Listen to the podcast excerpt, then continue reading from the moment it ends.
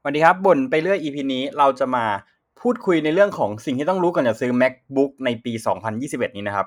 คือหลังจากที่เมื่อคืนเนี่ยได้มีการเปิดตัว MacBook รุ่นใหม่ไปเนาะซึ่งเป็น MacBook Pro นั่นแหละก็คือจะมีตัว 14 นิ้วกับ 16 นิ้วใช่ปะแล้วก่อนหน้านี้ก็มี MacBook Air แล้วก็ MacBook Pro ที่เป็นชิป M1 เปิดตัวมาแล้ว นั่นก็หมายความว่าตอนนี้ไลน์อัพของ MacBook ทุกอันเนี่ยถูก เรียกว่าไงเดียถูกรันโดยที่เป็น Apple Silicon คือเป็นชิปตระกูล M1 หมดแล้ว เอาละฮะ เดี๋ยวเราจะมาสรุปให้ฟังว่ารุ่นไหนเหมาะกับใครแล้วมันเป็นยังไงกันบ้างอะเราจะขอเริ่มจากตัว MacBook Air กับ MacBook Pro 13 นิ้วก่อนละกัน 2 ตัวเนี้ยเป็นตัวไลอัพที่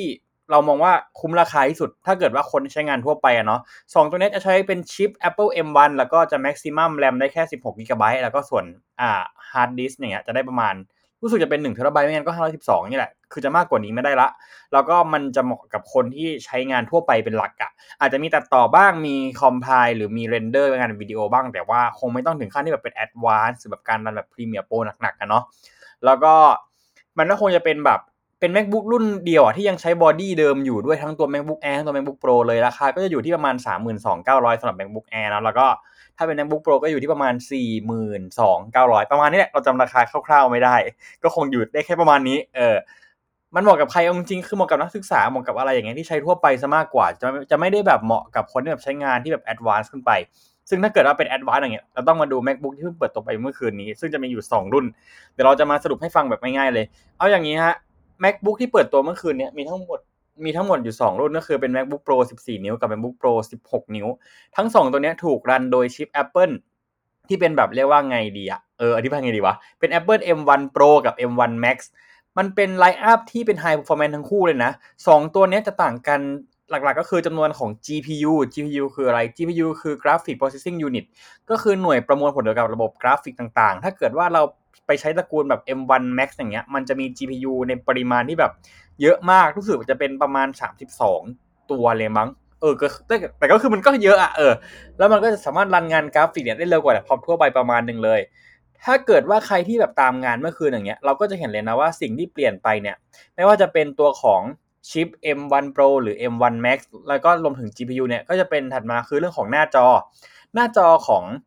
อ่า MacBook ตัว 14 นิ้วกับตัว 16 นิ้วเนี่ยจะเป็นหน้าจอแบบใหม่ที่เรียกว่า Mini LED แน่นอนว่าใครที่ฟังบนไปได้ EP 68อะจะเห็นว่าเราอะพูดถึงหน้าจอ Mini LED ว่ามันควรจะมาใน MacBook Pro ตัวใหม่ที่เป็น 14 นิ้วกับ 16 นิ้วได้แล้ว เพราะว่าจอตัวนี้ถูกใช้ในไอตัวของอะไรนะ iPad Pro ตัว 12.9 นิ้วอะเราเล่นกันว่าพอมันเป็นแบบ Mini LED อย่างเงี้ย มันทำให้การเร่งความสว่างอะจาก หน้าจอปกติอะปกติแล้วเนี่ย MacBook จะ maximum อยู่แค่ประมาณ 500 นิตแต่ว่าตอนนี้คือได้ 1,600 นิตนี่คือ maximum เลย ถ้าเกิดว่าเป็น standard ก็คือ 1,000 นิตแน่นอนว่าทั้ง 2 รุ่นนี้จะมีระยะเวลาในการใช้งานเนี่ย ที่พอๆกันเลยอยู่ประมาณ 10 7 8ชั่วโมงอัพอะคือถ้าเอาตัวเลขเป๊ะๆอะเราว่าไปดูตามสเปคน่าจะชัวร์กว่า แล้วก็ถัดมาก็คือทั้ง 2 รุ่นเนี้ยในความแตกต่างกันอะจะไม่ได้มีอะไรแตกต่างกันมาก แล้วก็พอร์ตการเชื่อมต่ออย่างเงี้ย MagSafe มันกลับมาแล้วหลังจากที่ 5ปีก่อนเนี่ย อ่ามี CEO เรียกว่าไม่ใช่ CEO เรียกว่า engineer engineering ของของไอ้ฝั่ง Apple เนี่ยบอกว่า เฮ้ย จะมีทำไมล่ะ ไอ้พวกพอร์ตทั้งหลายไอ้พวก HDMI ไอ้พวก SD card มีแล้วมันก็รุงรังอย่างเงี้ย คุณก็ไปซื้อแบบ dongle มาต่อสิคุณคุณก็ไปซื้อ USB C hub มาต่อสิแล้วคุณก็ใช้เหมือนอะไรอย่างเงี้ย เชื่อนั่นมันไม่รุงรังกว่าเหรอวะอะโอเค ไม่เป็นไรไม่ว่ากัน แต่ว่าสุดท้ายแล้วเนี่ย MagSafe ก็กลับมาแล้ว แล้วก็พร้อมกับพอร์ต USB Type C สามพอร์ตเลยนะ คือทั้งรุ่นที่เป็น 14 นิ้วแล้วก็16นิ้ว แล้วก็การกลับมาของพอร์ต HDMI แล้วก็รวมถึงช่องเสียบ SD card ด้วย แน่นอนฮะว่ามันน่ะน่าสนใจมากตรงที่แบบว่า MagSafe เนี่ยถูกกลับมาพร้อมกับการขาย accessory เสริมที่แบบแพงมากๆประมาณ 3 3,000อะถึงจะแบบได้ทั้งตัวสายชาร์จ MagSafe ได้ทั้งตัวอะแดปเตอร์ด้วยเนาะแล้วก็อะแดปเตอร์มันจะเป็น 140 วัตต์ก็ถือว่าใช้พลังงานแบบ ใช้เรียกว่าเป็นอะแดปเตอร์ที่แบบว่ามีขนาดการกินไฟที่เยอะพอสมควรเลยแต่ว่าในตัว Apple M1 อย่างเงี้ย กลับประหยัดไฟมากเลยนะ เพราะว่าในตัว M1 เนี่ยประหยัดไฟมากอยู่แล้วพอมันเป็น M1 Max หรือ M1 Pro อย่างเงี้ยที่แบบ performance มันสูงมากถึงขั้นที่แบบว่าสามารถ render วิดีโอ 8K แบบ สดๆได้เลยอะคือที่ผ่านมาเนี่ยเวลาเรา render วิดีโอ 8K อย่างเงี้ยมันจะต้องมีแบบมี delay time มีอะไรพวกเนี้ยการที่จะแบบ render เป็น layer ซ้อนกันในหลาย layer อย่างเงี้ยอาจจะต้องแบบใช้เวลาในการให้แบบมันประมวลผล แต่ว่าตระกูล M1 Pro กับ M1 Max อย่างเงี้ย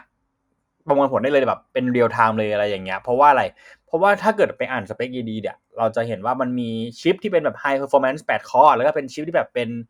เรียกว่าไงเป็น eco เป็น economy อะเออเป็นแบบสายแบบทั่วไปอย่างเงี้ยสอง core ซึ่งไอ้แปด core เนี่ยพอมันไปไปไปผนวกกับ GPU ที่มันถูกรวมอยู่ในแบบในในบอร์ดตัวเดียวกันแล้วอย่างเงี้ยมันก็เลยทำให้ค่า latency การส่งข้อมูลอย่างเงี้ย มันทำงานไวขึ้นแล้วก็แรมได้ประมาณ 32กิกะไบต์โอ้ก็ถือว่าเยอะไหมก็ถือว่าเยอะขึ้นจากเดิมที่แบบถูกล็อกไว้แค่ 16กิกะไบต์หรือจริงๆเป็น64วะคือเลขตัวนี้เราไม่ชัวร์มากๆเว้ยแล้วก็ส่วนใน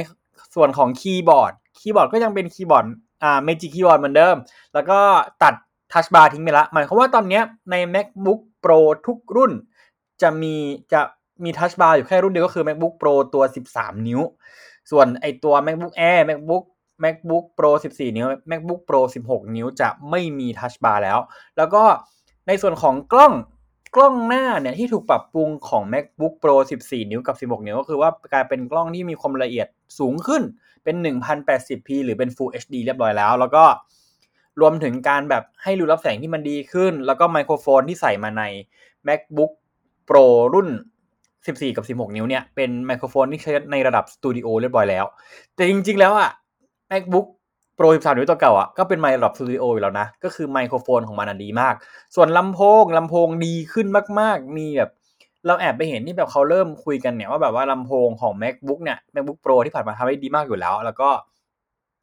แล้วก็มีแบบเรียกว่าไงเสียงลือถึงเล่ามาว่าตัวนี้ทำไม่ดีกว่าด้วย เออ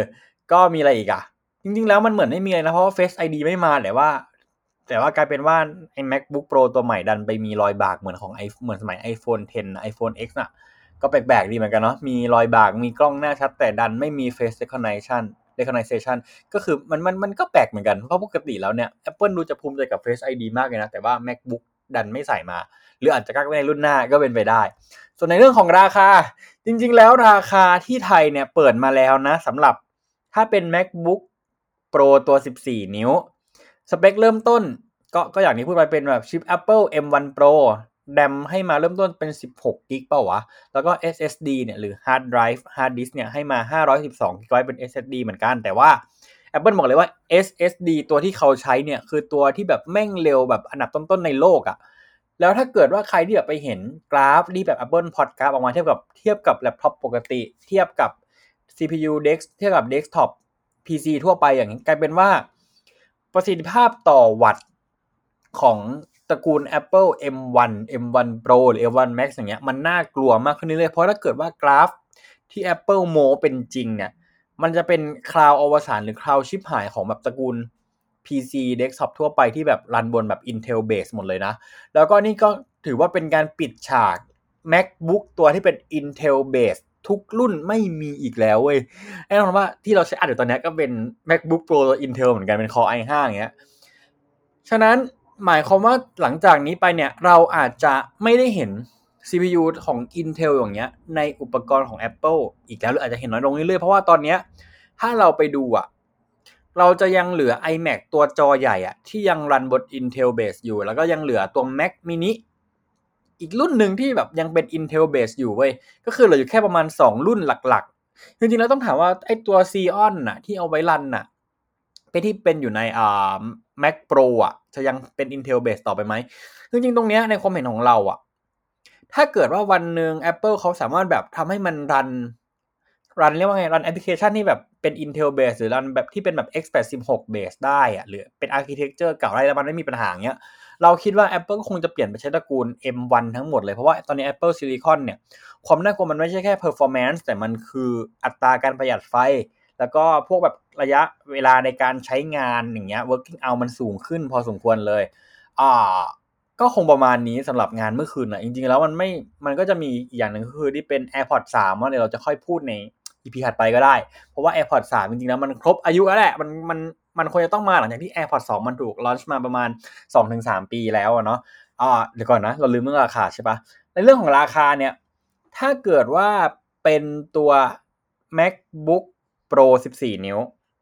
จะเริ่มต้นที่ 73,900นะนี่คือราคาที่ไทยแต่ยังไม่รู้วันวางจำหน่ายเว้ย ส่วนราคาของตัว 16 นิ้วอะ MacBook Pro 16 นิ้ว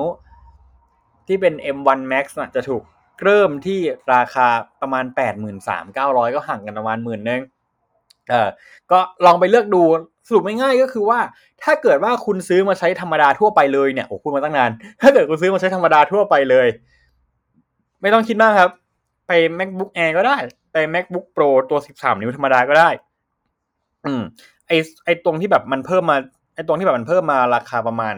สามหมื่นกว่าสี่หมื่นอย่างเงี้ยอาจจะเหมาะกับคนที่แบบใช้งานด้าน pro มากกว่าที่แบบเป็น professional เลยอย่างเงี้ย ถ้าเกิดว่าใช้งานถัดมาถ้าเกิดใช้งานแบบในแง่ของการตัดต่อวิดีโอการ render ไฟล์หนักๆการแบบที่แบบควรต้องแบบ compile ไฟล์แบบตัดต่อโปรแกรมหรือใช้งานด้านเสียงอะไรอย่างเงี้ย แนะนำว่าไป macbook pro ตัว 14 นิ้วหรือ 16 นิ้วก็ได้ ซึ่ง 2 ตัวเนี้ยไอ้ระบบด้านเสียงการใส่ driver เสียงต่างๆ เนี่ย ถือว่า approve เออเรียก improve ขึ้นมาก แล้วก็มีต่างประเทศหลายคนเนี่ยเขาบอกเราว่า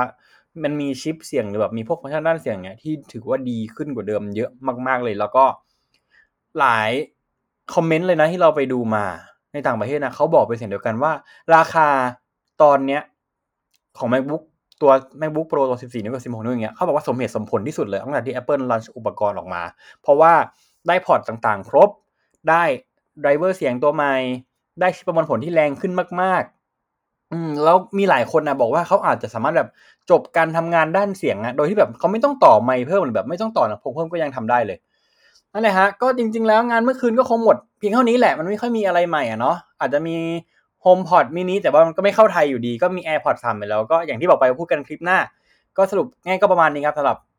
ใครที่จะเลือกซื้อ MacBook ในปี 2021 เนาะก็สรุปลงเป็นในคลิปเดียวให้เลยแล้วกันเพราะตอนแรกคิดว่าจะมาทำคลิปสรุปเฉยๆว่า งานเมื่อคืนมีอะไรบ้าง ก็โอเคครับทาบนไปเรื่อย EP นี้เป็น EP น่าจะ70 แล้วก็ต้องต้องผมให้ตัวเองเนาะอดทนมา 70 EP แล้วก็อดทนที่แบบแม่งมีคนฟังมาปีกว่าๆแล้ว โอเคครับสำหรับวันนี้บ๊ายบายสวัสดีครับ